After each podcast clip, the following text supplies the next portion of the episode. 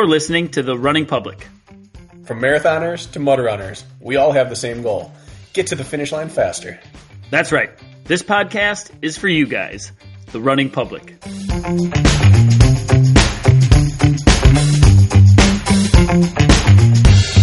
You've really taken that wall seriously. Did those people give you those shoes for free, or is that is that something you paid for? This is my favorite shoes I've ever run in wall. It's my wall of fame. So some of them are shoes I bought throughout the years, and others are like the super shoes are shoes that were sent to me. I was about to say, if you actually paid for all of those, that's probably about three to five thousand dollars worth of shoes. It's it's the most valuable thing I own in my life. Everything else is just dust and dirt. Dust in the wind, Hunter. Dust in the wind. What do you got? I was gonna say, it's in in the in a, in like the true fashion of being in London. I'm going to pour myself a cup of tea. Earl Grey. No, this is peppermint, bruh. Let me fill this thing up. Let's press record in two seconds. Hold on. You might as well just press record and let's get this thing started. Oh, it's already been pressed. I don't want this thing to like blow up, so keep an eye on behind me. Got the percolator percolating? Getting populated. Holy crap, dude. Is your life chaotic right now? You're still overseas. Are we recording? Yeah. I mean, you can answer and then I can cut it out if you want. No, you no, a no, real no. answer versus a fake answer. No, no, no, no. I just didn't fully understand. I was gonna like talk about you know my private parts for a second, but then let's keep that for later. Either or. Yeah, my life's chaotic. Actually, I just did a newsletter. I do a newsletter now because I want to stay in touch with my fans. I get so much spam from you, it's unreal. Well, you know, Every day I wake up and Hunter's in my inbox and I read it and I and I look at it and then I move on with my day. You start my day. Thank you. Well, you know, I'm actually trying to take life pretty seriously these days. Like, I, I understand that if I actually care and do something that has like direction in my in my posts, then it really does have a direct outcome. Like, you know, that is going to influence what I want from my day. And for the longest time, like I, I got on social media or did whatever the heck I wanted, and I would just like post me like flexing or say something stupid or have a video of me chasing an animal. And that stuff's like all who I really am. But if you do want to take life seriously and like start a business like you and I both have in the most recent years, you have to like m- make some impactful decisions in the way that you post. And um, newsletters are a big part of it. It's actually been really incredible. I hear some tea starting to burble in the background. Yeah, I'll. Uh, I'm gonna stop that. So let me just read what my schedule was over the past six days. So it's called the Hyrox Puma Tour, and we were going around with Fittest PR, and we traveled over a thousand kilometers, a dozen workouts, and a lot of sweat, is what we said. So day one, we started out at Whithouse, London. We did what's called the CrossFit Total. That's a squat, a shoulder press, and a deadlift, and I got 470 kilos, which is like 130 pounds. Then I did what's called 130 no, pounds? one- 1,000 1,030 pounds. Sorry, between those three lifts. Uh, then we did uh, Hyrox PFT, which is their new fitness test. Um, it's just a shit ton of stuff. I did that in 1630. After that, I couldn't walk. Then we flew to Scotland, and then we did next workout where we filmed 300 reverse lunges with a 50 pound. Uh, well, that I actually wrote 500 pounds. Whoops. 50 pound kettlebell, and every time you broke, you have to push a 15 meter sled and increase the weight every single time you broke. So it gets worse. Ugh. Then we then we did a beer mile. Then we did a run to the top of what's called Arthur's Seat, which is a small mountain in the center of uh, Edinburgh, which is incredible. Like it is so picturesque, mind blowingly beautiful. I cannot begin to tell you guys. If you're ever out there, go do it. Um, day three, we did a triathlon. Five. That was all in day one and two? Yep, that was just day one and day two. So you went from not walking to doing two more workouts that day? No, no, to the following day. I could, literally did those. Yeah, I could not walk at all, like cramping completely, like devastated. And these are all the whole point of this tour was to go meet with all the fittest people in the UK. So they took me on a tour to meet like the best CrossFitters, the best endurance athletes, like just crazy shit. So then we did the Scottish Triathlon, and I swam in the North Sea in my underwear for 500 meters. Then we did a 22 mile bike, and then we did a 5K mountain run. Took almost all day because of the filming aspects of it. So it wasn't intense, but it was very long. Which is worse? Yeah, Standing and filming so many times standing still with under the the elements, it's it's a it's a nightmare. It, it was honestly like the, the hurry up and wait things. You've experienced it. We both have. It's just it's a headache and a half. Day four was only a rest day I had. I had a movement assessment with these guys, uh, Fred Silcock and Ash. They're both really, really smart. And trust me, if you ever get a movement assessment, Brakken, you'll feel such like such an inferior person. It's kind of mind blowing. Do I need to go see Silcock and Ash or see someone Yeah. else? No, you need to see the Silcock and the Ash. Um, they're both great guys. Uh, next, I went to go meet with Zach George. He's the number one CrossFitter in the UK. Uh, I did a six mile run in the morning, and then I did 10, 10 rounds of 10 calorie bike, three muscle ups, and then into a 200 foot handstand walk. And then we did this handstand push up toe to bar workout, which was massive. After the 200 foot Yep. handstand walk times 10. Yep. Uh, and then we did five rounds of 30 calorie row. And every single time in between the sets, you did five cleans the first round, four cleans, three, two, one. And by the end of it, I was at my absolute max, the heaviest I ever lifted when I was lifting in, in the CrossFit Games time. I lifted that day after all these other workouts. Um, now I'll say this before we go on. I don't think anyone on the planet works out with more volume or density than triathletes and CrossFitters. No. It is out of this world the amount of density and volume those people have. which is so crazy because they're completely at the opposite side of the spectrum. This person over here, the triathlete, will spend nearly 30 hours a week of almost all cardiovascular, with maybe like, let's say 28 hours of cardiovascular and maybe two hours, like, and maybe only 30 minutes of her true strength work. Mhm. Um, whereas the CrossFitters are literally doing gymnastic intervals and weightlifting intervals for close to 25 hours a week. No questions asked. And uh, then we had one. Uh, I don't even need to tell you the last day. It just was more horrible stuff. More handstand walks, track work, um, heavy lifting. Just blew my body apart. And you're in different time zones. I'm sure everything's off. Do you want to know something that's sensitive? Sensitive information. yeah, that this is a good time to share it. Uh, I'm just telling you this because I listen. I try to be a little bit more PG-13 these days. I definitely have said some wild things on podcasts. The wor- most stressful thing that I'm going through right now, ever since I got my COVID shot, I haven't taken a solid POOP since then. There's something wrong with my immune system. I don't know what the heck's going on. How long has that been? I'm probably on my fifth week. Five weeks and not a solid poop yet. One. It was like the it was like the eye of the storm. Like I was like, oh my god, we're clear of it. And then the next day it was just like, I was like, no, we're still in the middle of it. That's not ideal. I know. My life's effed. So yeah, there's been um, you know, it's interesting. This is actually the only hotel that has like a real blanket. Every other hotel I've stayed at has had like like a like a wet spongy sheet. Um, I don't think they also they don't believe in air conditioning in Europe. It's just like not a thing that they do. Um, so there's been some interesting nights. How's the the bre- hotel breakfast been for you? You want to know something? I don't eat breakfast anymore. I was so disappointed with my results at Hyrox. I just like I looked at myself in the mirror and I was like, "Fuck you! You did this to yourself." So I have not eaten breakfast. I haven't eaten until noon every single day, and I've already lost uh, over ten pounds.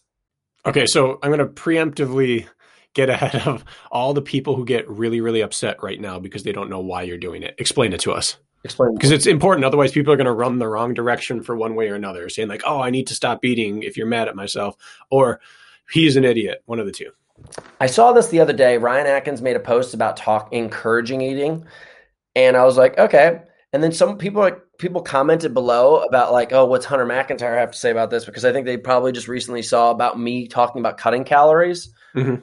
First of all, if you look at Ryan Atkins, I don't think in his entire racing career has ever been above ten percent body fat. So somebody like that is in a position where they're probably always at a calorie deficit because the amount of volume that they do. Mhm. Um, you know, he's training probably maybe 20 to 30% more than anybody else in OCR every single week, if not more. Mhm. You know, the average person, he's probably training almost double their volume, um, if not triple. Like, you know, if you look, look at somebody like Ian Hosick, I talked to him, I was like, you need to crank up your volume. Um, you know, I think Ryan's close to 30 plus hours a week. Ian's like around the 10 hour mark. Um, whereas I'm like a 16 to like 20, 20 guy. Uh, I know that like there's this fine line of doing Hyrox. There's like the people that are Hyrox cardio, and there's people who are rocks CrossFit or like strength. I am so this my scale is so tipped towards the strength side. I showed up at the starting line at 212 pounds, um, and that's just not like Toby, who won Hyrox World Championships, weighed 160 pounds. That is, no, he didn't. Yeah, he did. 160. Yeah, I think he's 160 pounds. How tall is he though? It's around my height. Wow, he I would have guessed 180, 185. No. Dude, Toby's his legs Toby, are just that sticky. Oh yeah, totally. To- Toby has the bone structure of a bird. I'm not trying to insult Toby by any means, but if you go meet up with him, like if you look at the way my shoulders are positioned, his are just like he's within my shoulder base. And if you look at if we turned us sideways, I probably have almost double the the depth volume in just the way that my body's developed definitely a slight man, incredibly strong, used to be on the national team for cycling, like just built differently. Um, but you know, to come full circle, why some people may panic about this. Um, the easiest way to really find out about sports science, if you really want to know about it and not have to go get a degree about it, go buy a book about Tour de France and go research what the Tour de France athletes do to get the most insane cardiovascular output of any athlete in the world. I think it's far more impressive than what you see some of these marathon runners do or track and field runners do. They are literally pushing the craziest amount of volume and the craziest amount of power output compared to any athlete in the world, and they do it for 21 days straight. Um, they'll teach you about the difference between strength, uh, basically the, where the, the line of strength uh, meets weight to create wattage. There's an X. There's a direct dot on there that they found the exact number where I think it's like 13 watts per kilo. I can't remember the exact formula, so I'm bastardizing of this, but I used to know the number like it was on the back of my hand. And once you reach that, like that is the golden number. If you are that person, you will win the Tour de France. To just that's the number.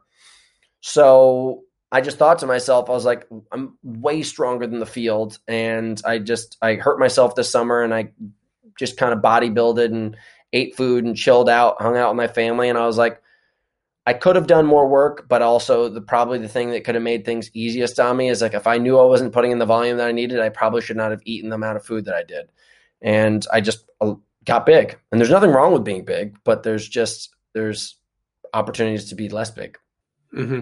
And we, we've talked about this in other areas of your life, but you don't seem to have an emotional attachment to things like that where you look at you can look at yourself and be like, all right, I'm going to drop 20 pounds because I'll be a better athlete, and that's it. It is simply a uh, an equation to you. Where for other people, that'll come along with body dysmorphia or depression or or I am only happy when the scale says certain things. Yours is a performance based weight drop.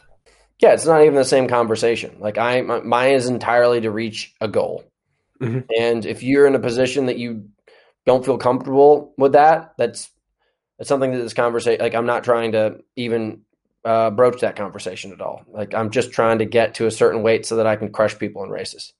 So you picked the worst time ever to do it which is right before a ton of wads of intensity with all these people and your body has to be just feeling miserable right now. Um do you know do you ever train so hard? And so if you don't eat enough protein your body will uh, break down proteins inside your body and it starts to make the smell of ammonia. Mm-hmm. Um, so if you literally go near any of my sweaty shirts, it, like my my my room smells like a chemical factory. Every time I lift up my sheets when I get when I wake up in the morning, it smells like somebody put ammonia tablets in my bed. You're just catabolizing muscle at this point. Probably. I mean, listen, it doesn't matter. I've got too much of it anyways, and you know um, so probably some like some doctor could probably look at this and be like, "That's terrible." Ugh. But uh, the reality is, is like I have the Spartan Games coming up soon. I have goals that I want to um, reach, and I will get there by any means necessary. Well, and the reality is that your principles apply to the the sharp end of the spear. Like you're at the top of whatever industry you go towards. Those principles of those athletes, the Tour de France, you, you know, the the Eliud Kipchoge, the best marathoners, the principles of their life cannot apply to the everyday person. Can't. It doesn't work that way. No, but it's interesting to listen to if you got the time. Yes, it is. Well, and those are the people that like break their ribs sneezing and like roll get a leg cramp in bed and it breaks their it breaks their femur or something. These are the people that are on such a fine edge of fitness to weight and all of that that they get hurt doing anything other than their like specific straight ahead like linear movement of cycling whereas you're following some of those principles in the most dynamic way possible I remember when I was wrestling that I would literally cut weight from I was cutting weight from 190 to 165, which is massive, and I was already particularly lean at the time. I would get Charlie horses so bad that I would wake up in the middle of the night and it would hit my hamstring specifically, and I would jump out of bed and like hit the ground as if I had been shot. And it clearly is not something that like you want like that's not optimal performance but you just end up putting yourself in those positions because of the stress that you're under to get to a certain position so you can perform at the highest level. Mm-hmm. most people will never understand this. They'll probably look at this conversation and be like hunter's absolutely crazy. I don't know if Brakken's even entertaining this conversation. But i do truly love exp- experiencing these moments because these are truly uh, what I live for. It's what I spend all my time reading about because I obsess over it. And like those moments where you're on that kind of cliff edge and you almost slipped over and things could have gotten so bad, but then all of a sudden you just kind of thread the needle and keep on going on and something incredible happens. It's kind of what I live for. I think the worst thing that could have happened to you was winning US Hyrox championships.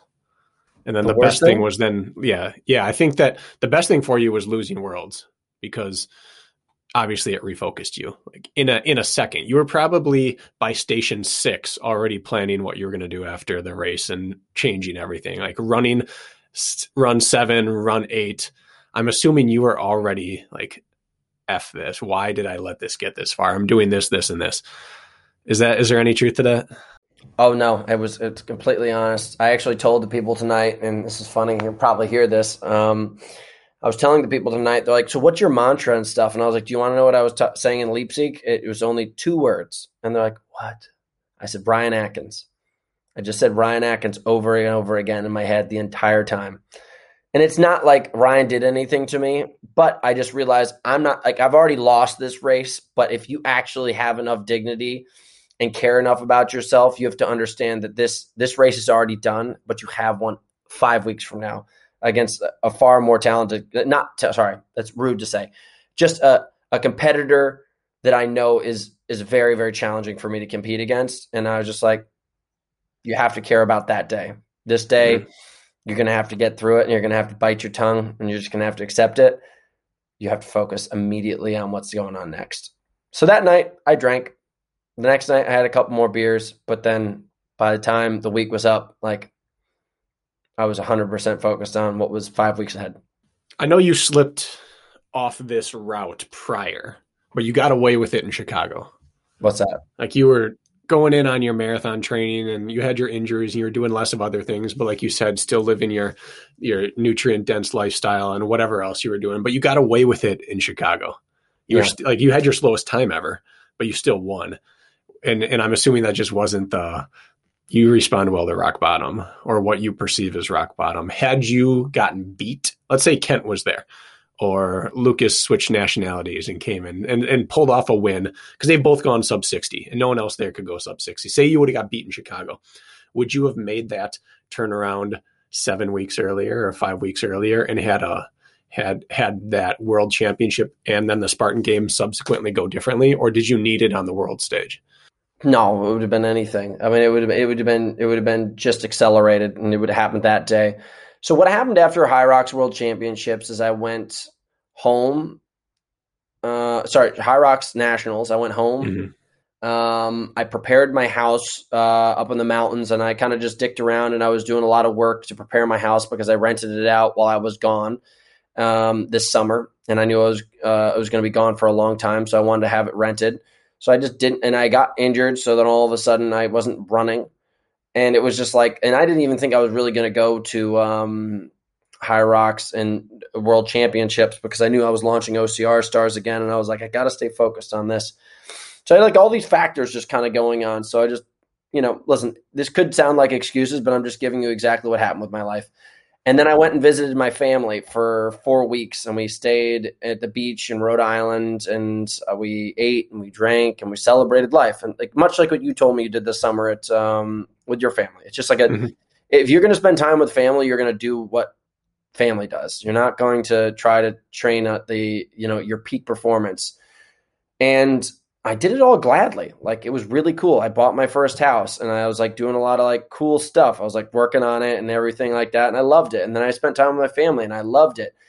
And if I had lost in uh, national championships, I would not, I would go home and I would not have talked to anybody. Like ever since I lost this race, I haven't really talked to very many people in my family or many of my friends because I don't want to have to explain myself. I don't want to have to, go through the conversation of what's next. I just am like, I'm just going to start doing it. So by the time I get there and people find out what happened, like at the end of this road, I just did everything rather than having to like explain it to people. They just saw it happen. So I would have gone back up into the mountains or Malibu and just focused. And I would have just take out the knife and whittle the stick. That's just what you got to do. Yeah. So you have how much time? Four weeks left now. Four so weeks. Spartan Games. Yeah, and I think I, I, even though this was a really challenging schedule, what we're doing over here, I actually think it's kind of beneficial because every single day I would just show up to set and they would tell me you have to do X and you have to do it at utmost intensity. Um, I was like, this is a really cool opportunity. I never know what the heck I'm going to do. It's a little simulation for Spartan game. I'm yeah, Spartan games. Mm-hmm. Multiple events, always being trashed, having to show back up and perform. Yeah, it doesn't feel great. I want to get to OCR stars eventually, but you you kind of piqued my interest when you were talking about volume of people training yeah. and how you told Hosick he needs to train more. And I think that that's always been your role for people around uh, around you in this industry is that you can look through the BS. Like there's so many times in my training, you're like, "What are you What are you doing that for?" I'm like, "Well, I have this th- this thing in mind." And you're like, "Stop it! Just lift more and run more." You know, you're just like, "You can't be good if you don't do at least 15 hours." Of cardio a week in this sport. And you just cut through the the nonsense and noise and just tell people you need to be better. And some people that would be an insult from. And from you, I feel like it's always like, okay, he's been there, he's done it, and he'll say it to a competitor, even if it makes them better. But you a couple years ago said that there's only one person other than Atkins and Albon training correctly in our sport, and that it was Johnny. Johnny Luna Lima? Yeah because he was adding on a ton of biking and he was doing what 15 to 17 hours a week of cardiovascular training. And then he came out and he won two national series races. And even though he didn't have the performance at Worlds he wanted, he was suddenly the talk of the town for this guy's going to win Worlds. And like you saw what was happening because you saw the volume of training. I guess my question is why aren't people embracing the volume like you know it has to be done? What's the common answer? Because you've told me this, you've told Ian this apparently, and I know you've told other people. What's the common answer you get from us that why aren't we doing 20 hours a week of training? I have a I have a common mutual friend and I had a conversation with him. I think it was actually a breaking point in, in our friendship when I said it to him and we were talking about training differences and I told him straight to his face and I was like it was in front of some people and it wasn't meant to be insulting at all. It was just like and that's why you didn't you got like you did so poorly at X race. It's just because what you're doing is not what's necessary to be the best. You're doing what you like to do. You're not doing what's necessary. And that's just a you just have to have this conversation in your head. If if you your favorite version of training, like I remember when we were we were training um, years ago, uh, all of us were in the house. Uh, it was Matt Kempson, uh, shit, Matt Kempson, Yatskow, myself, and Kent. Mm-hmm. And we reached this point where the four of us were training all. Kent never always kind of trained on his own, but the four of us were all training together. And then all of a sudden, Kempson kind of branched off a little bit, and then and Kent kind of branched off a little bit, and then Yatskow and I just kept on cruising forward on this like kind of like righteous, ridiculous training volume load. Isn't that funny? But perfect that Yatskow was the most different person in the world physically from you there. Yeah. And yet he's the one who is just going to ride it out. Well, we just rode it out, dude, and we were. It was like kind of like riding like horses through the desert, and there's just no water out there. Like we knew we had to get somewhere, and we knew that the like the risks that came along with pushing at this level would it could crash us. And I actually did get hurt. Um, uh, I got hurt just before Breckenridge, and I kind of kind of snapped under the volume, and he even kind of snapped under the volume. But that's what was necessary. It just was. It's just like, what's the point of going for this? why even play the game if you're not going to play it at the like the possibilities you could play at your highest and like i've lost a lot of friends um, and offended a lot of people through it because honesty i think is just such a cool opportunity to like really just just lay it out there like that's that's just hey man like these are the facts and the the the good ones rise to the occasion and the ones that put emotion into it are the ones that kind of crumble behind it. And it sucks because I think actually the highest level of sport doesn't have any emotion. It's either very related to religion or narcissism. I would agree. That's why the people leave and are either incredible humans or terrible humans. the the religious spiritual types go out and like make the world better wherever they go. And the narcissists leave and like I have nothing else in my life and everyone hates me. Yeah. I mean, look at Lance. You know, look at Michael Jordan. Like they just leave a trail of divorces and angry people behind them. Yeah, but sometimes you just have to make that decision. Like it's like one of these kind of things where it's like I, I say this often and it offends a lot of people. No one writes books about good husbands. They just don't. They don't write books about good friends. Yeah. They write books about, you know, world World War like two con- like conquerors and people who have won, you know, the Indy 500 fucking 20 times or the person like people who've clearly like had to like step on people, push people out of the way, alienate themselves and do crazy fucking things are the ones that for some reason captivate us and get all of the attention for doing these extreme things. But if you really looked at their life under a microscope, it's kind of a level of insanity. It's really popular right now because of basketball. Kobe's passing made everyone look and be like Mamba mentality. Yep. And all these stories come out of people who he pissed off everyone he ever played with. But there's three types of people. They're the types that look around. I would say you're up there. Ryan Atkins is up there. They'll look around and they're constantly scoping out what everyone else is doing. And no one ever has to have the conversation with them. You know, you should be doing more because they already know what everyone's doing and they're trying to do it better and do it more. Then there's a second type of person who is unaware that they're unaware. But as soon as someone like you steps in and tells them, listen, you're doing it wrong, you need to do better, they just go, oh my goodness, I've seen the light. Like, I'll do whatever you ask. And then there's the third type who either knows they're not doing it right or they're unaware. And when someone like you steps in, they get really offended and they turn away. Yeah. And you hear it with Kobe, like people left his team because he couldn't deal with them and they couldn't deal with him. And so they just left. And then there are the people who became like his disciple and now they're the all NBA players. But people forget, and maybe it's this day and age of coddling. And I'm going to sound like an old man on my porch, but because we have to be so sensitive of everyone, we forget that one of the greatest displays of caring about someone is telling them a hard truth. Oh, yeah. Like if you don't like someone, you're going to make a snarky comment behind their back or you're going to be a dick to their face. If you care about someone, you're going to look at them and say, Hey, you're screwing up, and here's what needs to be changed. And that's like a show of love rather than a show of arrogance. Yeah. The fact that you would set yourself up to lose the relationship means you value it. And people miss that a lot. A lot of truth behind that. You know, the greatest thing I actually got out of this entire trip, um, I, I, kind of been training by myself ever since I left the Colorado house. And like I've had a couple training camps, but they've been very short lived. Um, but I've been training by myself uh, primarily, and the cool thing is, while I was traveling around doing all this uh, this fitness tour, every single place I went to, there was it was a CrossFit team, mm-hmm. and dude, the pack mentality of these hardworking dudes was awesome, and they're all ribbing each other the whole time in a positive way, but like there's something special about that, like you know if you were if you and I went into the gym by ourselves and we did something and like we had a goal of hitting it and then we didn't make it, we have this opportunity of just walking out of there and being like, it's okay. But if you're there with a partner and I'm like, listen, dude, I know you're a pussy, and you missed that last mark, I'm going to give you 60 seconds rest and you got to get back on the treadmill and you need to hold it for three minutes at this pace or you, you fucking are wasting my time and your time. Like, Yeah. ah, when I started doing that, man, I wrote about it. I was like, that was the greatest thing that I got exposed to during this thing. And I think just during um during COVID, I think a lot of people allowed themselves to kind of separate and uh, a lot of like feelings were hurt and emotions were raised up. But I'm I'm really excited to get back into the pack mentality. I really want to go back. Macaulay's been home twice in the last month now. He's home right now, and we've been working out.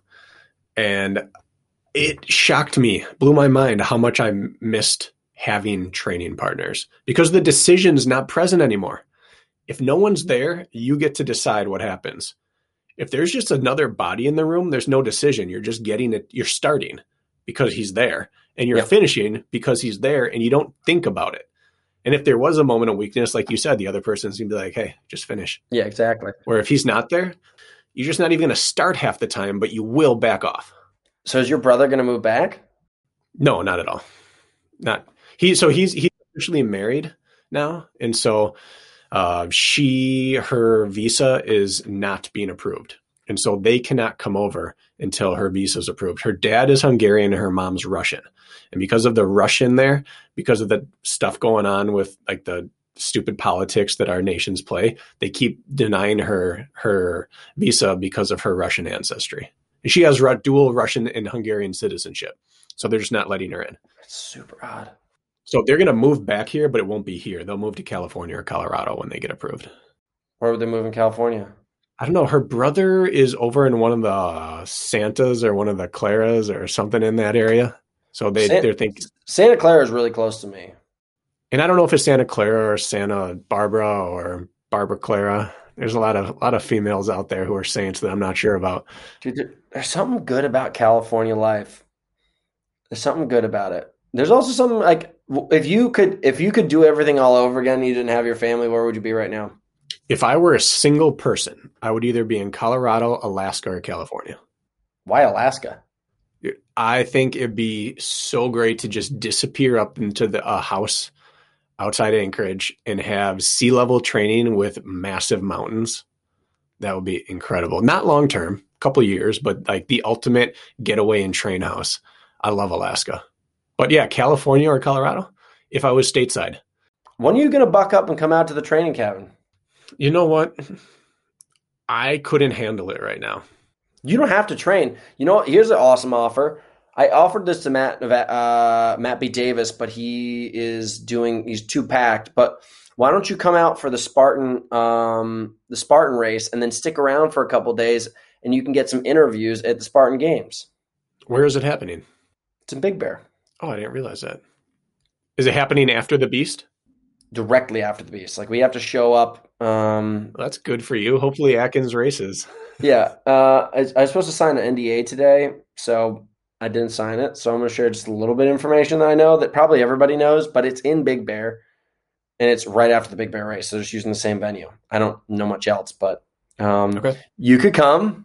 Listen, I Lisa on the couch the other night, two nights ago. She and Macaulay are sitting there, and and he asked me, "Why are you doing this?" Like, I why, I had said, uh, he said, "What's your goal?" I said, "I need to get fast again and just find out one last time. Like once I'm once I hit a number I like, like a number I could always hit in my workouts. Find out has the sport passed me by, or can I still do this?" And he's heard it for two years now. Ever since each knee surgery, I've been saying, "I just need to get back to that." He said, Why? Why do you need that? And I said, I, I don't need it, but I just I don't want to have a question later in life. And Lisa looked at me and said, Then why aren't you doing it? And it was just one of those like a truth slap across the face. I looked at her and she like went, Oh, oh, sorry, sorry, sorry. I said, No, like that's that's what you have to be able to tell me. But anyways, if everyone around me knows this, even my wife will say it to me, and my wife tries never to hurt my feelings. That's So- a sweet. That's a sweet woman. That's what you got to have, right? So, anyway, my point being, if there ever is a chance of doing it right ever again, it has to be done every opportunity you get. And being at a training camp is the absolute opportunity. So, I will come out. Okay. It's an open invitation. It's an open invitation. It, it, when you were saying like training at sea level but having massive mountains, that's what the cool place about this cabin is. Literally on each side of the mountain is below a thousand feet, and the mountains go all the way up to just over ten thousand around my house. And I love altitude. I was at my best when I was at altitude, but at the same time, it's so destructive to me. Really, it's really hard for me to live a happy life at altitude sometimes because I bad sleep. I don't sleep as well, and I feel like crap. So it gets me fit, but in terms of life happiness, it's nice to be able to get some intensity at sea level from yeah. time to time. My house is at five thousand feet, and I don't have a problem there at all. That's a good amount. We were at seven seventy two hundred, I think, and it was just high enough that my workouts were all at eight or nine. And I always slept like shit in Durango, which is yeah. awful. Kempson and I used to go up and go from Durango up to Telluride, and we do like hard, hard days, like for three days straight. And by the end of the first day, we would be like hanging out of the tents, just like dead, like trying to get more oxygen into our bodies. Like it, we were devastated. It was yeah. probably the dumber, dumber training that I've done, but it toughened us up. That was up at nine thousand feet to eleven thousand feet when we were like where we were sleeping. Yeah. Yeah, and that's that's so high. We did a training block in in Crested Butte, which is thirteen thousand, or is that right about thirteen at the base, fifteen at the top? I don't know, but that's very high.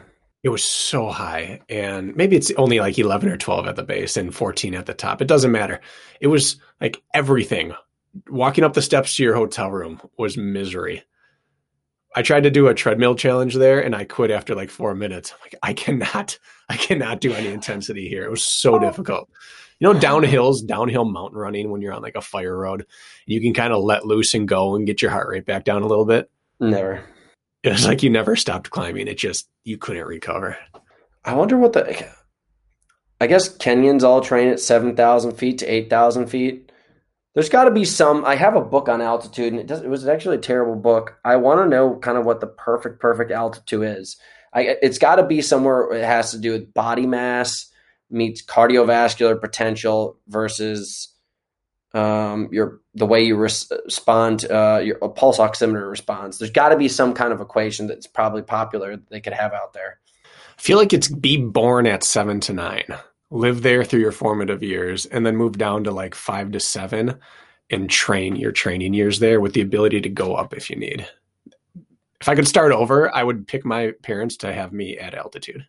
I'm gonna I'm gonna start the formula now. Now that you mentioned that, I'm gonna put that on the checklist. Have a baby at altitude. Hundred percent. Yeah. Even five thousand, being born at five thousand in your formative years, when your when your cardiovascular system develops, at altitude, that's that's like a lifelong boost to your engine. I guess so. I mean, I don't really know. Like those pathways develop with less oxygen. That's like weight training at birth. If you think about it, though, actually, like I would say, so there's like the Kilian Jornet who was like born in the mountains and lived in the mountains and was raised in the mountains. But then you think about the person who I think actually beat his record up Mount um, Mount whatever the heck it's called in Alaska mm-hmm. was a kid who was a Nordic skier from Alaska. So he lived at sea level his whole life, and he smashed Kilian's time up like one of the harder mountain races in the entire world, basically a VK. And he was a Nordic skiing guy. He was on the Olympic team. So yeah, what what is the ultimate answer? Well, I think the ultimate answer answer answer is that you take Kilian and you give him real training. You don't think Kilian trains well at all? I don't want to say that because that's disrespectful, but he is his lifetime volume is elite of the elite. But his lifetime progression of strategic training is borderline non existent. I thought for a second Salomon was offering to do a PR stunt where he was going to run the London Marathon. Do you remember that? Mm-hmm. What happened to that? He got injured. He, as far as I recall, he started doing a structured training block. He started doing a lot of flat stuff, and right away I was like Achilles or something popped up because he wasn't ready for it. And these mountain guys, a lot of them, their issue is they run in these like little Salomon shoes all the time, and then they get to a hard road and train for a marathon and think they can wear the same shoes with the same drop, and it's a totally different impact. They just get hurt. I'm surprised somebody who, dude, they've got to have millions of dollars annually invested into that man's career. They do uh, they got to. So I'm surprised someone didn't get a hold of him and try to change that. They don't offer Salomon doesn't offer anything like that, and their Oh. their road line is so lacking. Oh come on, dude! I'm sure like it's the same way Nike like builds shoes specifically for races for people. True. Anyways, know? I would if he grew if he with his grow up, if he at like 15 was taken into an Olympic training center and they put him on a progressive training program like that kid, like that kid I saw him, he wasn't the leanest kid in the world. He wasn't like a stick figure East uh, East African who was just like skipping across the water, but his power output was so good. He just The churned right guy? up yeah, he just churned up the mountain and he was so like every piece of him was fully bulletproofed and maxed out. Where Kilian has maxed out his cardiovascular system and his ability to endure mountain running, but he's so frail. He could probably held the same output for five times the distance. yeah, he could have done that 10 times in one day, but he's so frail in certain other areas. There's just he has a ton of room for maxing out other areas that he hasn't needed or had any desire. You know, in the research to do this um, Clydesdale marathon, like I had to like really reach into all the depths of the internet because I didn't want to all of a sudden show up, do this thing, and be like, I did it, and then all of a sudden someone come like someone just comes out of the woodwork and is like, Yeah, dude, like I did that like two years ago at this weight and I can prove it. So I, I did so much research to make sure I was safe. I found this one guy. He's probably about 15 to 20 pounds lighter than me at like my peak. Now, Seb? like, yes. Dude, did you see he just ran a freaking 68 at a half marathon? I would say he's probably anywhere between like 88 and 90 kilos right now, but Yeah. unbelievable. I didn't believe him when I saw him. Seb Conrad, right? Yeah, I actually like I've, I, I watch his videos. I hope he doesn't think I'm a bad guy for stalking him, but he does get on the scale one time, like truly visibly get on the scale, and I think he gets on the scale with his running kit on, um, which is like you know outdoor warm kit, and I think he got on the scale at 87 kilos. So uh, I'll do the math real quick on my phone. I think that's like 187. I was going to say, I thought he was 188, and then he put on a 15 or 20 pound vest. Dude, he got up to 200. I think the vest was like was 30 pounds. Yeah, I wanted to say 20. I thought he was like 88 to to 208 or something like that. So 87 times 2.2 is 191. 191, and then I thought he he had a t- somewhere between 10 and 20 pound vest, and he ran what 238 or something, 240. I think you ran 242. Outrageous, and he has some legit times. He has run Dude, he low ran- 14s in a 5K, right? I, I don't know about that, but I'm telling you, he just ran a 3144 um, 10K, and the 68 is what's the craziest because I think just obviously with mass, everything has like, you know, it Yeah. just becomes incrementally more tough to move mass through distance. So, you know, the interesting thing about why I got excited about this marathon is like I, my power output would be higher than almost any person that had ever come, covered that distance. And I look at his times and like, if I really was healthy right now and I had been continuing through my training block, I'd be probably like a 112 to 114 half marathoner. Really? If I'm lucky, yeah. I was really going for like a 232, 230. Um, and that would have been like lucky. That guy ran if I if I ran a 114, it would have been he ran six minutes faster than me. Yeah, he is. That's He's crazy. Crazy. His his ability to run. Now he wears it well. He's one of those people that I looked at him and I said he's not 200 pounds. He's not even close. So he's got to be at least like six one, six two, at least. But he wear his something about his frame. He just wears it throughout there where he doesn't look like a massive person. I- There's pictures of him running in a cutoff. He doesn't look bulky. So the, whatever his his way of carrying it is good, but still his his running ability at that weight is probably the best I've seen ever. Yeah, uh, I, I'd say so. I mean, far far above anything I could have ever ran at those at those sizes. So it's fucking crazy. Um, it's something about the men out here, though, dude. When I was spending time in Germany just recently, there was a lot of men my size, if not taller, and they don't look like they they don't have like that puff curve muscle by any means, but you could just tell they're dense. Like Mo, who's the other founder of Rocks, is six two, six three and he was an Olympian, and you could just tell, like he, even though he doesn't have a lot of muscle, you just know he's a dense man. Mhm. he's a dense man. I think it's just for some reason like it's the structure of people out here. And you know what's fucking is is is Sebastian Norwegian? I thought he was Norwegian. Dude, have you seen all the results that's been coming out of Norway? Yeah. So they won the Olympic triathlon this year.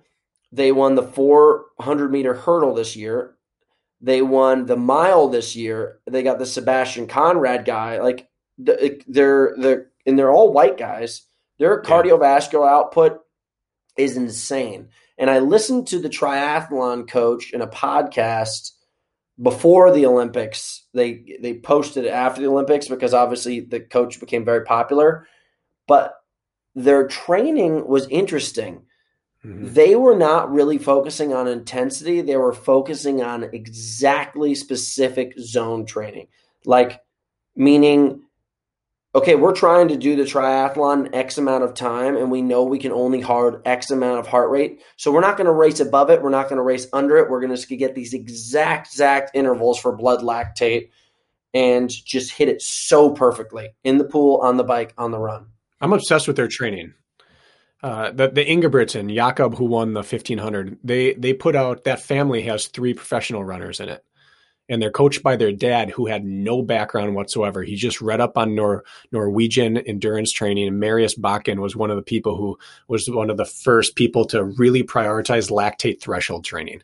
But they put out a YouTube documentary series. They allowed a camera crew to follow them for like seven years. So Jakob was like 10 or 11 when this thing started.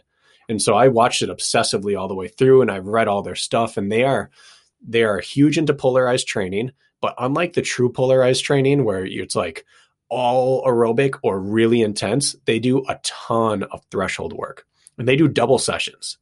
They'll do like thousands at lactate threshold in the morning and then 400s at lactate threshold in the evening. And they'll do that two to three times a week. That much intensity? Yeah, but it's all at a prescribed, like they'll hit four millimoles on the head. They take blood draws after every interval and they never ever tip over.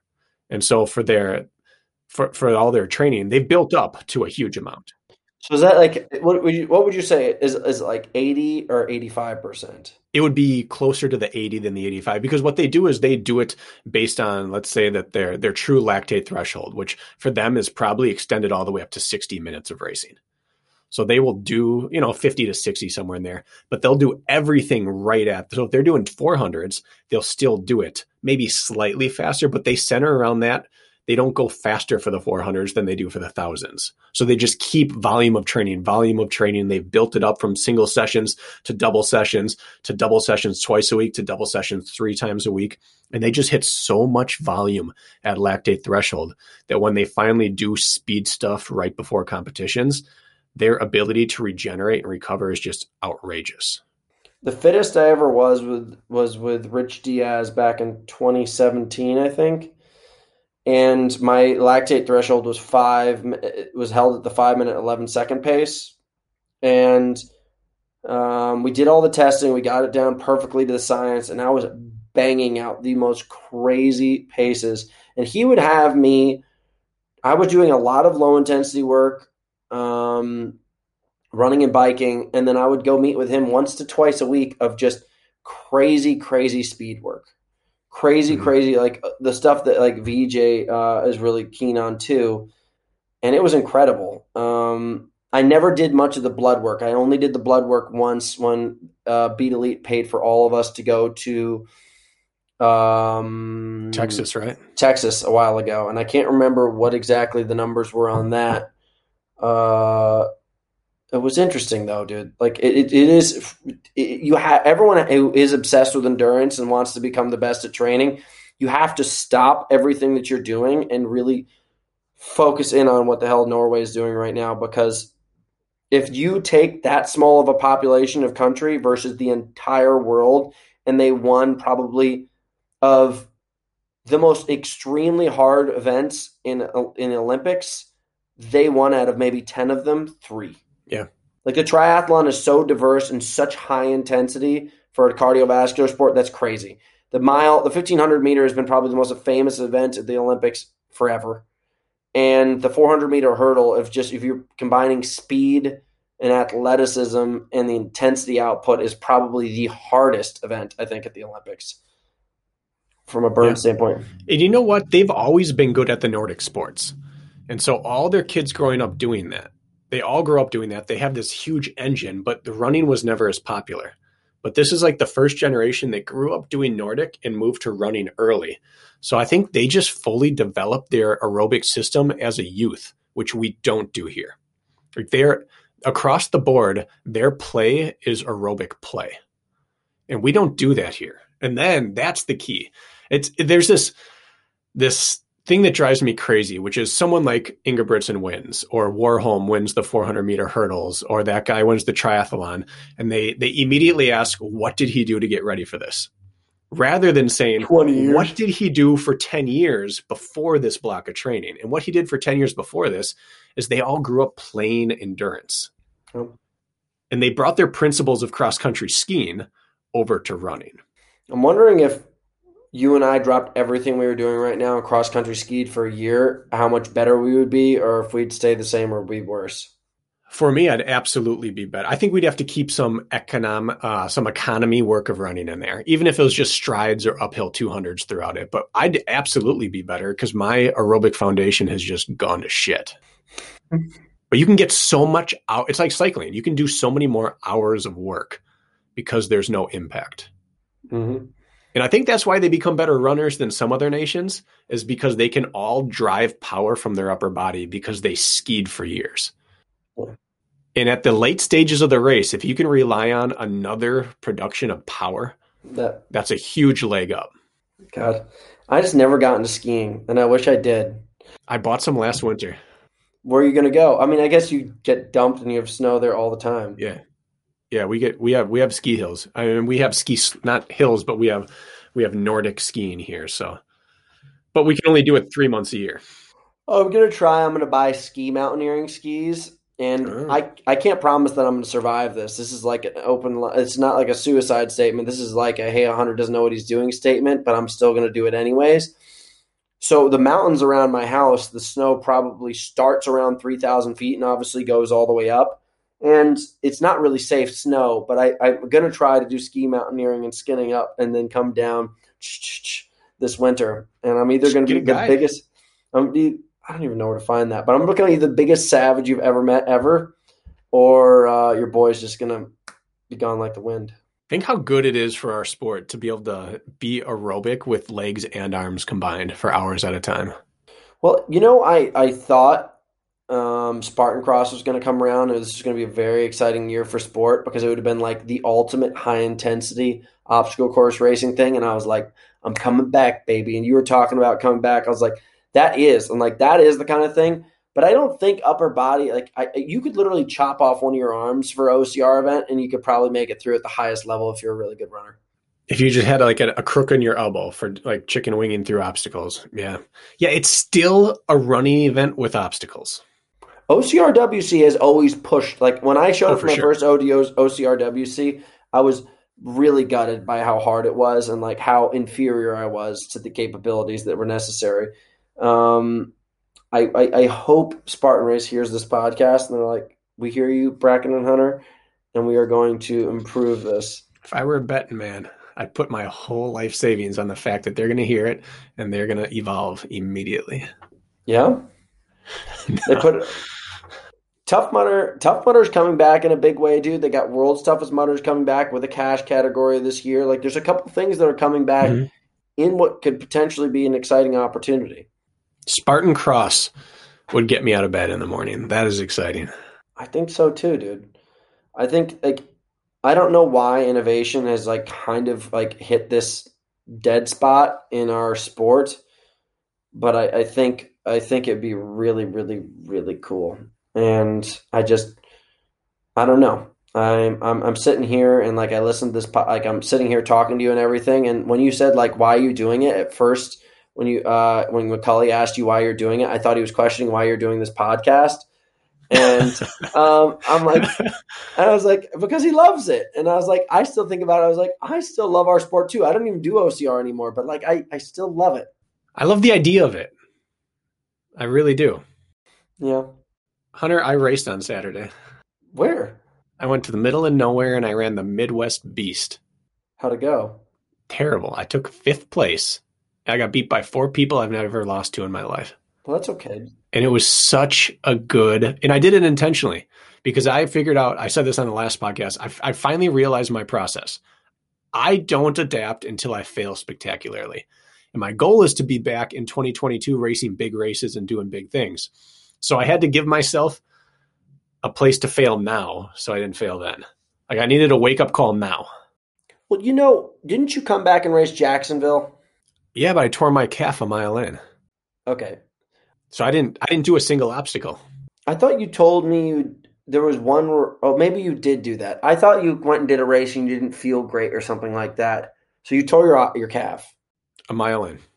Yeah, I think you just need to fucking go through a whole series, obviously healthy, Mhm. and you're going to catch your stride.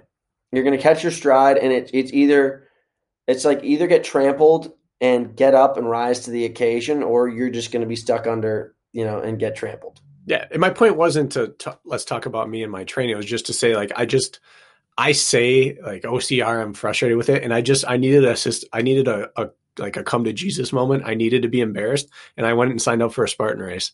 Paid two hundred some dollars to go out and just get my ass handed to me by all the local boys. Dude, that was the first thing I thought of when I was on my back at the end of the Hyrox. I was like, fuck this. Like, I cannot believe I'm right here right now. I was like, I think I need to do a Spartan race. Yeah, I thought about it and I was like, I think I just need to feel my feet running really, really fast again and just have that that experience. Like I remember I, I was talking like after the whole event, like Magita and I were traveling around Germany for a little bit, which was great to get to catch up with him again. But we were talking about all the stuff that we used to do and just like some of the experiences, and we had so much fun. Like those superhero scrambles out in the middle of nowhere and stuff. Just like booking it through like random crabgrass in the middle of nowhere, Florida. I was just like, damn, man, that was cool. That's how this race felt. the The terrain was so gnarly and fun and rough. Like the stuff that if a cross country runner went through it, they'd be like, "I will never run this race again. This is foolish. We should not be touching this stuff with our feet." That's how the race was. It was so much fun. I'm glad you had a good time. You know what? I I felt something during the race that I that I feel like everyone should feel so that they can train harder. And that was that like at some point the race begins. Like there's all this preamble where everyone's doing their thing and then it gets really serious and no one's talking anymore and it's like it's time that you're trying to take people's heads off so that they can't finish strong. And the people who are fit and good can make a move at that point and surge and like rewatching the races, you guys in in Monterey, you guys uh, in Asheville, we're throwing surges back and forth at each other, right? Even even two thirds, uh, three quarters of the way through the race, it was surge resurge. And then there's the other people who get to a point where I got Saturday where I realized if a bear came out on course, I couldn't run any faster than I can move right now. If a guy Mm. came out with a knife, he would just kill me. Like I couldn't resist. If a relatively strong teenage girl walked out and said, I'm going to choke you out, I A, couldn't have run away from her, and B, I couldn't have defended myself. Like I was just so tired. I couldn't make a move, let alone save my life. Is this You just a, is this just an undertrained Brakken or is this Oh, just Okay, I was So out of to say. But Yeah. the point is, like, we get to, I think you need to feel that point to realize that I would lose my life right now if anyone cared to take it from me. Like, we should be in a point where we can make a surge when we want to. And you should feel that feeling of, I am utterly done. And I couldn't have any say in anything right now in order to train harder. I remember someone asked me why I lift weights so much one time, and I said it's because have you ever seen the people from World's Strongest Man? I was like, if they came after me and they tried to take me one of my children, I was like, I don't want to be the guy who can't fight them off. I want to be able to. I want Thor or the Mountain to be able to come up to me, and I'm like, "Rah!" just like have my insane dad strength rip them to pieces. You met a guy a couple weeks ago, a buddy of mine, Jay Nutini. You did a mountain bike ride with oh, him. Oh shoot! Yeah, yeah, yeah, yeah. That guy was great. Yeah, so he's a guy I've coached throughout the years, and he's a buddy of mine now. And he has this thing called gas station fit. He's from out from Jersey area, you know, so they have weird, weird stuff happens, but it, what you would call barroom fit. He's like, at the very least, I got to have enough lifting in my life that I'm gas station fit. That if someone comes up to you at a gas station, you can fight them off. Tussle with him. I don't know what they're doing at their gas stations out there. I've never been in a gas station fight, but like barroom fit, like you need to be strong enough that you can handle your own business at a gas station. So that's what I think now. I'm, I'm going to do some gas station lifting today. Jersey's Jersey's a tough state, dude. Jersey's I mean, he's actually in Maine, I think, but no, I think he's he's, he's, not he's Maine. He's Rhode Island. Rhode Island, Rhode, Rhode Island. But that's close might as well enough to Jersey. Dude, I spent the whole summer in Rhode Island, and it's just such a small state. Like literally, you can be in the butt crack of Rhode Island, and people from where you just were know the people right there. Yeah. And vice versa. It was kind of like one of the more pleasant experiences I've had in a long time. We just we stayed at this beach house, and we'd walk to the beach, and I'd come out, and I'd go over here to eat my food, and I'd come back in, then I'd go to the gym. It was just like three little quick road that I would take everywhere. And I knew everybody by the end of the summer, and it was just incredible. And I kind of liked it. Like I want, I want to get, I almost want to make my world smaller and smaller and smaller. Did you get to a point in Hyrox in, in Germany that someone could have stepped out and taken your life, or were you still competent at the end? Trashed. I wish you could. I hope the video comes out. Like I won't watch it because I I was there and I saw it in from. I, I had there's like there's this like peripheral hunter staring down on this hunter and it just hit. Like we went out really, really hard, and I went out in the way that I was like, I'm either going to run like my world record pace and destroy all these people. I didn't even consider in my head that I could have failed. And then all of a sudden, um, I was yelling at the judge because one of the guys cheated. He had someone hand him gloves, and I very specifically asked. I was like, before the race, I was like, "Hey, can we have people hand us stuff on course?" And they were like, "No." Because Lucas always has that, right? I don't know about Lucas. Yeah, I watched Miami. I saw him. He kept coming through, grabbing bottles, grabbing gloves. Well, dude, some guy was ha- who was leading the whole race was handed gloves, and I'm yelling at the judge, and I'm like, "Dude, this guy's fucking cheating. Take care of it." He's like, "We'll hear about it later." I was like, "No, dude, he's leading the fucking race. Take care of it now, or people are going to try to chase him, and they may fail trying to chase a cheater." And then all of a sudden, I'm pulling the sled, and I just looked over to the right, and I was like, "Oh shit, Toby's like really close." And then we came out and we ran together, and Toby went out ahead of me, and I, I tried to like gun it, and I was like, I'm not going anywhere. And then we started doing, I was like, I'm gonna fucking smash him on the burpees, and then I started doing burpees, and I was laying down in between reps, I saw that. and I was like, what's happening? And the only other time I felt like this in the past several years of my career was in the middle of my Murph uh, Murph record attempt, where I was just doing push-ups and I was like, my arms aren't moving. And then I started doing squats and I started breaking on the squats a lot. And then I was running on the way back during the Murph record and I had to stop on the run. Hmm. And I was just like, what the fuck? And I don't even know, man. It was so hard for me to watch your burpees because you are, I'd say you're probably the best at burpees of anyone in Hyrox at the burpee broad jumps. Your burpee broad jumps are so concise and they just chain together so smoothly and you look good first rep to last rep and then you run out of them. I almost feel it's like your people look at your sleds, which I think your sleds set everyone else up for failure, but you put the race away at burpees, I think. And seeing you rest, I just thought like I Hunter, I've never seen you intentionally quit in a race. You're up there on like my Mount Rushmore of toughest people I've raced. So I don't I don't look for that. So I looked at that and I just thought he's so cracked right now. He's, he's he has to be just furious at whatever his body's doing to him right now. Yeah, and I literally felt like someone could just come up and just grab me off the ground, just take me away. If you wanted to know the moment, it was when I was going into burpees and then I pushed back into downward dog and I was like I was like, I don't even know. And then and like Jakob, the head judge, was like, dude, you're not like he's like, I'm going to no rep you if you don't put your chest to the ground. I was going out and landing and immediately going into this because I was having such like hard time. Dude, I don't know if you noticed, I started in a tank top, like a tank mm-hmm. top of nothingness. My body was so out of whack that I had to take off my tank top because I felt that that little flimsy thing was creating too much core temperature for me.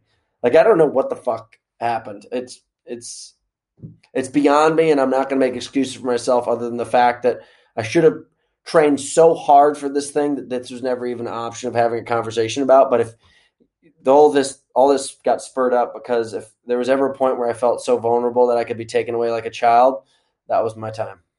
Yeah, it was shitty, dude. Um, but I mean, listen, it was very inspiring.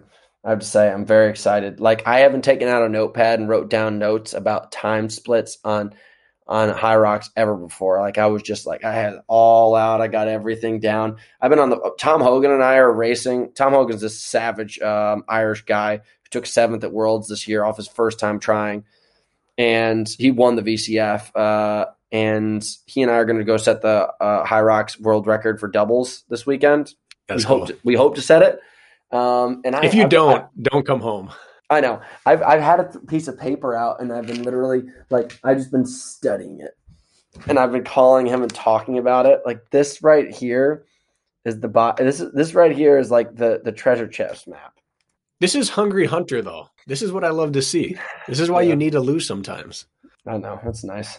That's nice. This piece of paper right here, you could take my wallet and have all the other valuables in the room, but if you took this piece of paper, I fight you to the death. Oh, This is it, though. This is that same smile and like a little bit of crazy gleam in your eye that I heard in 2013 and 2015 and 27. Like th- this is it. This is what you need. I love it. Yeah, I'm, I'm happy to be back, dude. Um, yeah, I actually was honestly thinking about retiring this year. I was like, why do it anymore? Yeah. you got to get kicked in the nuts real hard to feel that burn. You do. Now, I mean, you can run off desire, or you can run on on some some hatred. and sometimes late stage career, you need someone to piss you off. Yeah, I don't. I don't. I actually don't do a lot of the things or the great things in my life through joy. I do it all through hate. Yeah. Not necessarily like hate. Like I really just like it's it's a different fuel. You know what I mean? Yeah, yeah. It's that combination of I don't know, like desperation and and arrogance and fear and and anger that someone would try to beat you or have the audacity to want to want to think about beating you. Like it's always it was always a little bit of a desperate feeling to me. Yeah. Like, man, if I if I lose this, are you kidding me? You know the funniest thing is, is you listen to the way we're talking about this right now. The guy Toby who won is the sweetest person you've ever met. He's like a he's like a teddy bear. You're like Just- oh, Just Toby is Toby. I'm just like, gosh, Toby. I went to the store and I immediately bought him a horse, like a really cool looking pony. I got him this little pony that uh, I found in the grocery store, and I was like, "You're you're the prize horse now, Toby." I was like, "You deserve this." And the way he like took it, he was like, I was like, "Gosh, Toby, like everything about you." I was like, "If I was ever gonna lose to somebody, you're the sweetest man on earth." And You can't be mad at losing to him. no, no. point. He's just such a sweet man. I was like, gosh, he reminds me a little bit of Hobie. There's just it's just kind of like the antithesis. Like Hobie on his like I remember when Hobie and I were racing in 2013 at Spartan Race World Championships.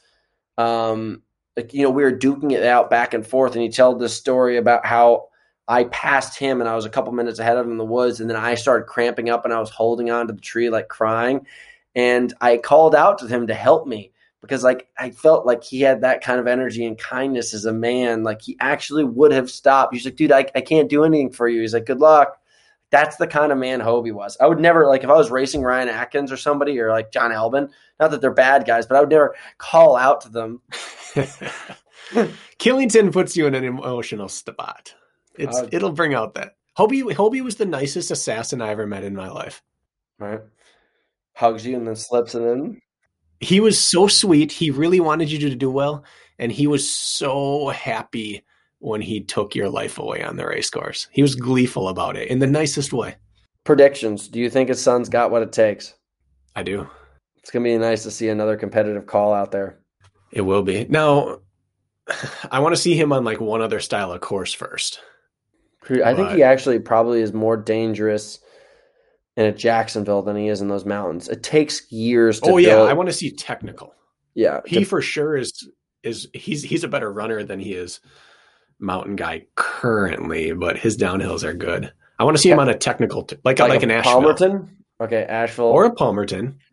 Palmerton's probably the hardest course I've ever done. Like from a, like a sketchy standpoint, Palmerton and Killington sucked. Think more than Wintergreen. Like if they if you took out the riverbed section of Wintergreen, it's still very very technical. But the riverbed made it just like so unsafe and unlogical.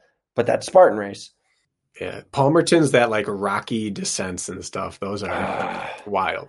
just like truly when you're going such a fast pace that you're like vertically dropping like three to five feet at a step and it's just like i thought about it so like i'm an ankle person. Like i've rolled my ankle so many times. Like anytime i'm taking a step of like slight risk i'm having like panic attacks. Like my lungs are tightening up. I'm getting nervous. And i just hate that style running. I will never i will never miss it. I don't understand yours because everyone I know who's an ankle person is slightly pigeon toed.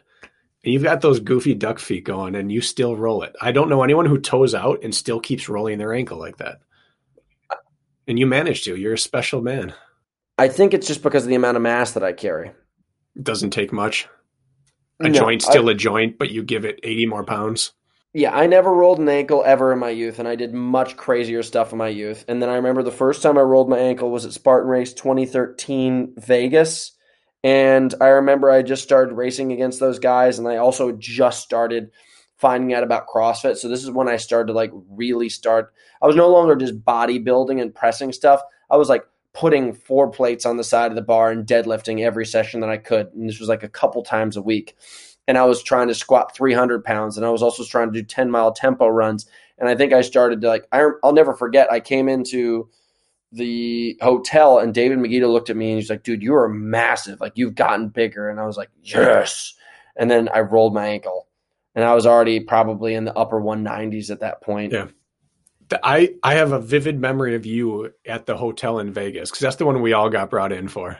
Yep. and I walked in and you were sitting. I think you were in like this uh this flannel shirt. And I walk in and and Hobie's there and I'm there and you're there and you're doing like your wild man thing and you're being loud and you pretended the head kick Hobie and you came up and like gave me a half hug and I thought I feel like a child next to this man. He's so thick now. I swear he was not this thick the last time I saw him. Yeah. Yeah, I got like that's when I got into lifting. I never hurt myself. The the summer that we did um all that stuff in the mountains with Yatsko, I got down to 178. Never hurt my ankle once. Hmm. I just think that like the you know, now I'm bigger and I actually haven't had ankle injuries in years. Um but you know, tendons and ligaments City Field, huh? that's at City Field. Tendons and ligaments grow at one one hundredth of the of the um the rate that muscle fiber do. So if you gain fifteen pounds of like quality quality weight in a year and you run on it, it will take you five years to be able to handle that. Um, is that correct? Is that ten years? Not one If it's hundred. one years. 100th, So It should be it's one 100 hundred years. years. Wow, wow, wow, wow. So Yeah, that yeah, can't yeah. be right. But I know what you're saying. That the amount of time it takes, you can get you can get power and strength way quicker than you can get supportive tissue. Yeah. And that's a big issue people run into. But all right, I have one last question before we go to OCR stars. No one knocked me for that math. Nah, we, we don't care about math. We're doers, not thinkers. Thank God. Okay, we're cool. Same page. So you're 212 now and a massive meat hog and can put out some power. And you're down to 178 running crazy miles with Mr. Yatsko. What is your X? Like, what is your perfect power to weight? Weight. Where is your most dangerous? 192. 192. That's so high. No. You think you don't think that anything below that you get running advantages out of without losing power? Power that's necessary? I raced TMX 2018 at 192 and I was deadlifting 500 pounds. Like I could show you the picture. No questions asked, 500 pounds. And I was racing in the low 15s for the 5K and it was not an issue. Like I, and I was cleaning in the high 200s and like, so just, I'm just talking about from like a, how much weight I could move versus mm-hmm. like, I don't think a 14 and a half minute hunter versus like a 15 5 15 hunter. Um like i know that's 45 seconds but i don't think that 45 seconds would have won me races the way that being able to deadlift 500 pounds and move weight like just snap it just all the time like just moving 135 pound barbell up overhead into the ground for dozens of reps back to back. Like there's just a snap point. But like I'll totally admit, like I have a, there's a lot of vanity in who I am as a person. Like I'm, I can even tell when I'm moving around right now. I'm like, damn, that tank top looks good on me. As soon as I drop down into those lower, um, lower weights, like it, I definitely lose some of the size of manliness of who I am as a person. So if I could take all vanity out and psychological connection to it, um, 192 is great. I when I started, Can you? Is that worth it for a world title? fuck, dude. There's no. I always say this to people. There's nothing sexier than a world championship title. There's nothing sexier than being a world champion. Just damn truth. So are you going to race at 192 for the next for Spartan Cross and for for Hyrox? Hundred percent, dude. I'm starving myself right now. It's not an eating disorder. It's just an obsession. It's just uh, I don't give a shit. Like I just I'm I'm upset. I would rather just come in and just peel the bark off a tree because I'm so fucking fit, like just bolting by, than question it anymore. Yeah. There's I just know that there's I'm not going to get affected on the sleds. I'm not going to be affected on the carries or anything like that. And all of a sudden, let's I'm not no longer 212. I was when I started. Um, now I've lost some weight just through the fasting thing, and I'll probably pick up the calories once I reach this point where it's like a diminishing return on the calorie deficit. But if you think about it, I'm truly taking off a 20 pound vest. We have not yet seen a Rocks hunter who is a strong runner for you. You're a strong runner always because you're very talented, but we haven't seen you in running fitness at Rocks yet. You've been just kind of getting out there and staying in control on the runs. Yeah. No one's seen you attack yet. And that's scary if it happens. Well, I'm doing the math, and if I could run uh 337s is like 337s average is my next goal for Hyrox. That's 10.131 miles an hour. It's 18 minute 5K pace, 3606 pace, which is not crazy at all. But in Hyrox terms, it is very, very challenging. Well, and that gives you the ability to run 345s casually if you wanted to, if you wanted to over rev a station. Yeah. Yeah. So I'm going back to it. I'm getting the science down. I like it. All right, so we're we're a year later and we are at OCR Stars 2. You're back in because I get all your emails. I can't miss the fact that OCR Stars is coming back. I know. I've been actually calling you about this for the past month, but the emails, that's just my, like, you know, that's just kind of like hitting you from the side also. Coming from the front, but I'm getting you from the side, a little bit from the back. You know, you're surrounded by it at this point. I responded well from behind. Yeah, let's go. Call Yeah. those bottoms. Blind, I'm a power bottom. OCR Stars, talk to me. okay. Sorry, sorry, sorry. Got a little off topic. Um, yeah, like I had to recover from last year. It took me a long time to do it, and by the time I realized um, it was happening again, it was already like one year later. I actually started the idea in July twenty, July fourth weekend, twenty twenty, and I decided in July fourth while I was home with my family that I was going to launch it again this year. Is it because you saw our beer mile and burpee 10K and you realized you need to do something big? You did you did the beer mile burpee ten k again? No, last year. Is did we incept this idea? Oh no no no! But you guys are always inspiration. You guys always are inspiration. Don't give me that. I don't want that. Continue. No. Uh, July 4th with your family, you decided to continue and do it again. Why? Because it's not like this like retirement plan for you. no, it isn't at all. But I think, as I told you, I was kind of like reaching this point of where I was going to really go. I'm like, am I going to continue to compete anymore? Or am I going to do this? And I was like, what really just. I need something that's like really going to challenge me. And OCR Stars was such a challenge last year, massively. And I was just like, I'm going to go for it again. And we're going to do bigger and we're going to do better. And I was like, all right, how am I going to make this experience feel bigger and better? I was like, what's the craziest thing I could do in this position? I was like, all right, I'm going to try to give away a car. I was like, what's something no one's done? And it was the car idea that popped into my head. And I was like, okay, how can I figure out how to do this? And I did all the research and I know how I can get away with it now. And it's definitely costly. Like it's there's no way of hiding from the cost of buying a car. And I was like, I'm going to try to pull it off. And if I fail, I still walk away with the fact that I'm the first person ever in OCR to give away a car. Joe DeSena didn't do it. Will Dean didn't do it. Sam Abbott didn't do it. Adrian didn't do it. I did it. I can say that I pulled something off that was a game changer in our industry. To a winner or to a random? Total random. Anybody can win this. Literally Huh. right now, you just have to sign up. We put you like I've done this before. Like whenever I do raffle giveaways for sponsors and stuff, I, there's an app. Uh, sorry, there's a website, and you just put every you take everyone's emails and you just put it into the thing. You click it and just boom. So one registration equals one entry, and everyone has equal odds. the likelihood that you are going to win this car is greater than any other gambling thing you probably have ever been involved in or ever will be involved in your entire life, just based on statistics.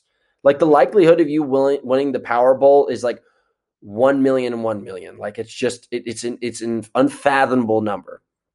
The likelihood of you winning a scratch off ticket, just insane. Likelihood of you going in and spinning uh, when you bet on red in roulette, it's like the same crazy odds. Um, and I did that thinking in my head, and I was like, oh, that's really cool. But mostly I did it for myself uh, in the way that I was like, this is what's going to get me out of bed to get this thing started again. The event is for the masses. The giving away the car was the kick in the butt that I needed.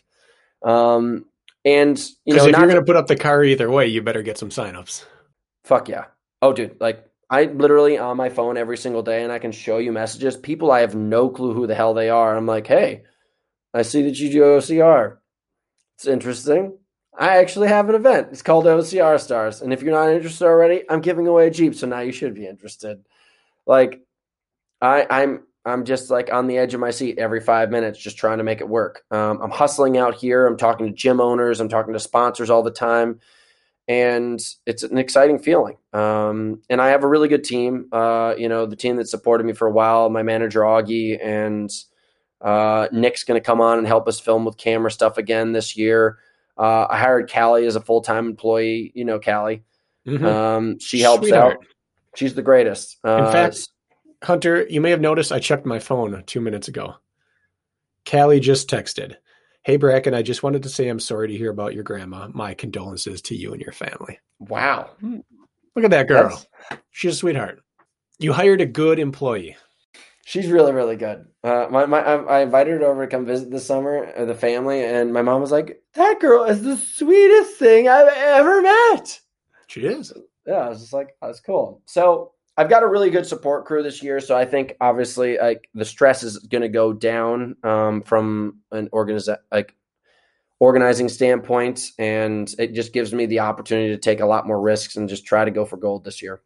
All right. So last year you had one mile run, six mile run, grip chipper, and Gripper chipper, Burpee gripper Mountain. chipper, burpee mountain. So four Yes. events, two running, two gym based, and had some some studs come out. What is the competition looking like this year in terms of the actual breakdown of the events compared to last year? This year it's three events. Um, it's going to be one full run, one full gym, one hybrid. Ooh, I like that. Yep. So I just was like, how are we going to identify the sport at a better level?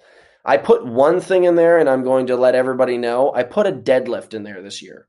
The one reason why I put the deadlift in there is because I watched everybody at Jacksonville every single year show up at the tire, and some of the best athletes cannot flip the tire. And then they lose the race and they're like, oh, it's so stupid. There's a tire. I'm like, Yokohama's been a spar- sponsor of Spartan Race for like four fucking years now. I was like, you guys need to learn how to like train that movement pattern. So it's in there. And I want to warn everybody so that nobody can show up and be like, that's so unfair. Like, when did OCR become a weightlifting event? And like, it's been there. I can't make it a tire flip event because not everybody has a tire. But um, like that's like one facet. So I just I've continued to study like the movement patterns of our sport to show who's really the best. And I really think that you're going to see very, very similar people get up to the top again. Well, I mean, even look at Spartan games, right? Ryan Atkins didn't know how to deadlift, and he picked it up serviceably enough to deadlift 225. Several, several, like what, a dozen times or something like that. So you can't be. No, and he also like, uh, no offense, Kent, but Kent didn't finish the stone ladder, and Atkins, who's far weaker than Kent, picked up a stone and put it on top like it was like you know just pure brute, brute strength. you'll overcome the challenge if it's there for you. Yeah. So uh, we created those three tests, and then also we increased upon the team series. Last year we just did teams, and like I had like I was like, let's just do it and like get because it is part of our sport. Like you know, OCR team events have been around ever since the inception of it, uh, but we didn't really kind of create a system that was going to make people want to compete in it and make it very competitive. Uh, so this year we made it the relay, um, a relay version, and that's what I'm going to compete in, in this year. So there's male, female, and co-ed, three man team, three female, uh, three female team, and co-ed has to have at least one female, and basically it's a relay format. So if it was the six mile run from last year, what would happen is is one person would run two miles, then pass the baton, which would be your phone if you're recording Strava or a watch, then the next person, then the next person. As Hmm. far as so the- each thing's a relay, not event to event to event, one leg, one leg, one leg. Yeah, it's every it's just like the four by four. Like you, you take your section and then you pass it off. There's no coming back in once you passed it off. Um, just because I want to keep things like, you know, basically organized and um, like no questions and risks for the judge to be like, hey, what's going on here? So, and as far as the gym thing goes, like in the gym workout, there's going to be A part, B part, C part, and there's cash on uh, for teams, all all three teams, co-ed, male and female. Um, so we definitely made it a really exciting thing. Like I'm trying to somehow increase the aspect and participant level in the sport. So from the level of people that are already competing in our sport, I'm doing my best to make it a better experience and also bring in other athletes. I like that. How much are you, are you giving away in terms of details of the event? What do you mean? Like when when are you releasing event details? Like event workout one? Are you saying a, Yeah. when you say workout? Yeah. Um, I think basically like I'm going to start to like give it starting October 1st. We're going to start releasing information just so that like gyms and everybody's like super prepared. So like workout one, I'll release probably week, uh, the first week of October when we do our, uh, athletic brewing annual beer mile. So Mhm. by the way, if anybody who's listening to this right now, um, it's a thousand dollars for one male and one female for the fastest beer mile times, uh, starting October 1st for a week. Fastest in the world ever, or fastest that's been done f- through athletic brewing? No, fastest. Like we're gonna put it out there, and as long as you tag Athletic Brewing and Oh, you don't have to break stars, the record. Just No, no, no, it's just- fastest in October. just in that week, just in that week. So everybody has the chance to do it. Um, just because I know that like Athletic Brewing's everywhere now, we're not going to force people to drink Athletic Brewing, even though we think it's great. Uh, so you just drink four beers, do four laps. Um, but we'll release workout one, then we'll release workout two probably within the following couple days, and then you know workout three by the end. Awesome. Yeah. What's the date uh, of it? October what? Well, it starts November first. No, November first. So one month prior, you release the first Yeah. workout. So, can I convince you to compete against me in the all male team? Do you got anybody out there that you consider to be studs? Yeah, we got. I got some studs. Do you have Who's your Who's your team? Uh, I will probably do it with my friend Phil, who's not really an OCR guy, and then I'm going to try to see if I can bring in my buddy John, who helped me start the company last year. And it's got to all be done in the same location. Obviously, we can't.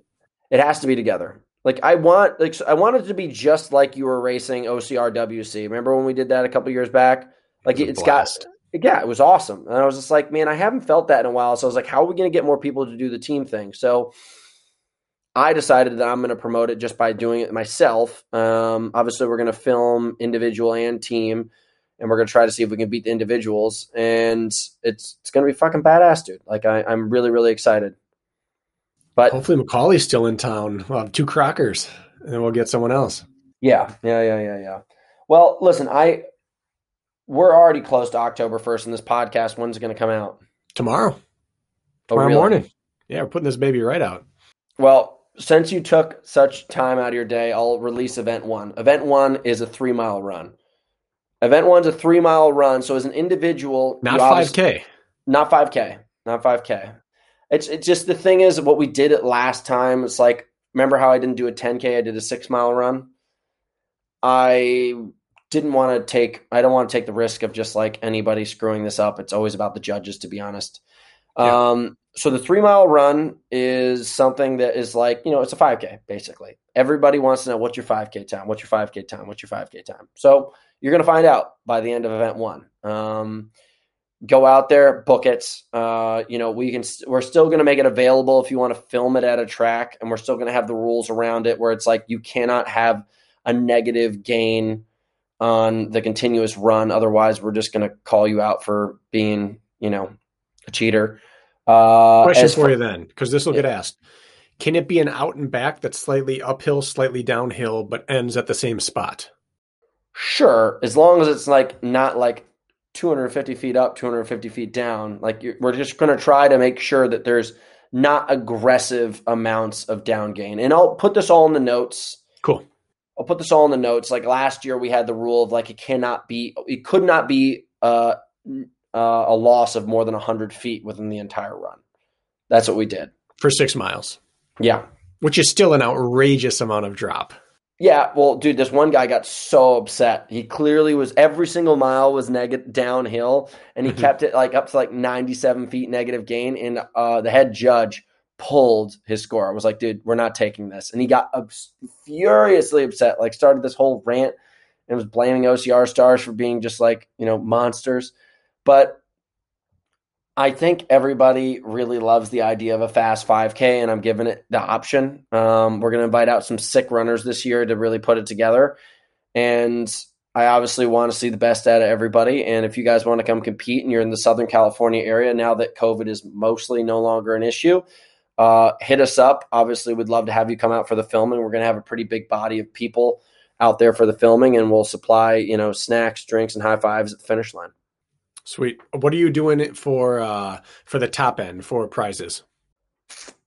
Uh I think it's 3000, 2000, 1000 for men and for women. Men, women and then uh and then individual uh, for teams I think it's 1500 250. Okay. And are you doing any sort of little giveaway stuff for individual events? Uh, I mean, we're still trying to line things up with sponsors. Like we're giving away ice barrels we're giving away. I can't guarantee our clothing sponsor yet because we haven't signed the deal. Um, Athletic Brewing we're giving away. We've got Strong Coffee as a sponsor giving away stuff. So, you know, we've got shoe companies that are going to come on board, but I can't tell you the level of the partnership that's been formed yet. But obviously, we are building everything up as a company and we're trying to offer the best things possible. But right now, what I can guarantee you is if you do sign up, you have the likelihood of winning a Jeep and if you want to be as competitive as possible, you have the likelihood of winning cash. And the final piece of this, which is ultimate a goal, which I'm working with another person in the OCR industry to uh, really put together, is you will qualify for a physical version of this for the 2022 season.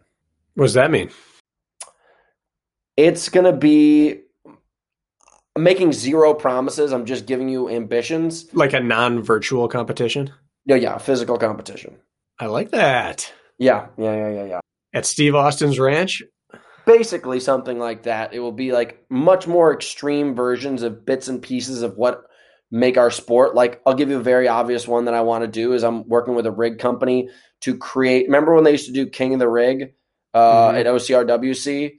Like something like that. That's very, very cool. Like, just make it as fucking badass as possible that we can put somewhat mass participation through. Not obviously big numbers, but like bigger than you probably have seen before and through a cooler competition. I like it.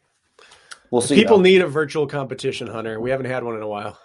I know, dude. I was like, come on, guys. So what have you been doing? You've been going all these stupid Spartan races. Why don't you want to do a virtual run, a virtual turkey trot? Yeah. Why go see people when you don't have to? When you could just stay home and record it on your Strava. Yeah, and then go right in the house and, and eat your food rather than have to drive to the stop and go. Listen, I'm holding it, holding you to it. You better make a three man team because I'm I'm making the three man team series this year competitive. I gotta find Wisconsin's best then. Look, all you have to do is just run one hard mile, which is like your forte. You I'm not worried about me. Find two other boys they can rumble. Dude, go out there and cook a 430 and then pass it off, and your two friends can run six thirties, and you probably still be in like the top five. Deal. And then warm up your deadlift. Warm up my deadlift. Well, dude, it's eleven thirty here, so I got a couple minutes, and I gotta say goodbye. All right, then I just only have one question left. Mm-hmm. What? Because we've talked a lot about what a what a runner needs to be able to do and put out serious weight. What is your baseline for that is an acceptable male effort in the weight room for an endurance athlete.